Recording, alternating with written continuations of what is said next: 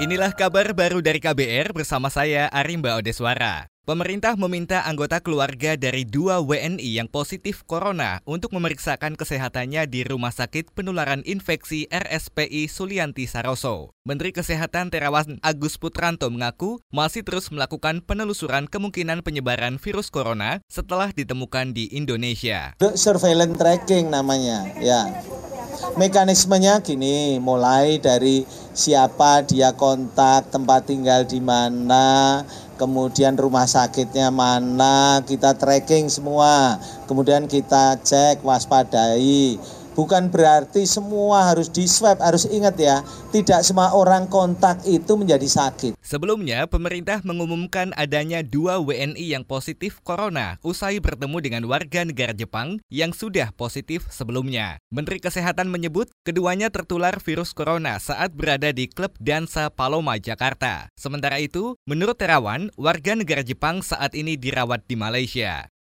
Sementara itu, saudara, pemerintah Bulgaria menyatakan belum berencana mengeluarkan larangan bepergian ke Indonesia usai dua WNI dinyatakan positif corona. Duta Besar Bulgaria untuk Indonesia, Peter Andonov, menyebut pemerintah Bulgaria masih mengikuti perkembangan situasi di Indonesia. Ia pun berharap negaranya terus menerima informasi terkait perkembangan munculnya penyakit mematikan ini dari pemerintah Indonesia.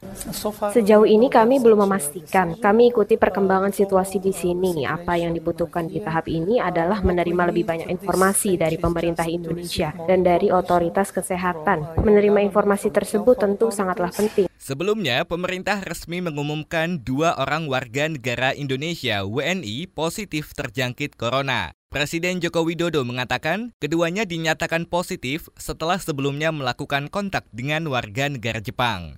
Kita beralih ke informasi lain saudara, Pemprov DKI Jakarta bakal menyiapkan pengamanan khusus di semua moda transportasi ibu kota untuk mencegah penularan corona. Gubernur DKI Jakarta Anies Baswedan mengatakan mekanisme pengamanan itu akan segera diterapkan. Namun, ia belum membeberkan mekanisme yang telah disiapkannya itu. Jadi benar, tadi pagi kita juga sudah bicara dengan Dinas Perhubungan Transjakarta MRT untuk melakukan langkah-langkah terkait dengan pengamanan fasilitas umum kita. Insya Allah, sesegera mungkin nanti akan ada eh, pengumuman detailnya atas langkah yang dikerjakan. Gubernur DKI Jakarta Anies Baswedan menambahkan, nantinya akan ada skenario-skenario penanganan di semua moda transportasi ibu kota. Kata dia, skenario itu disusun sebagai acuan ketika menangani orang dengan gejala mirip corona di moda transportasi.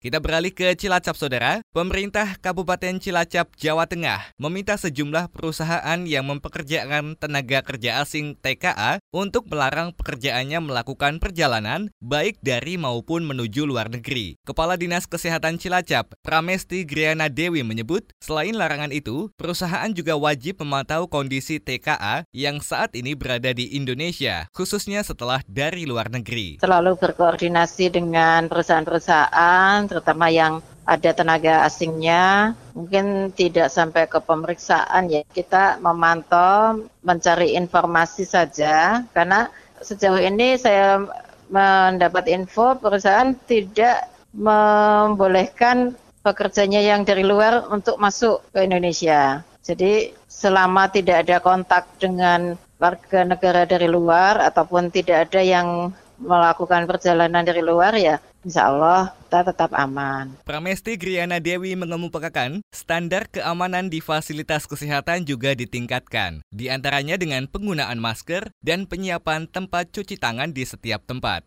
Demikian kabar baru dari KBR, saya Arimba Odeswara.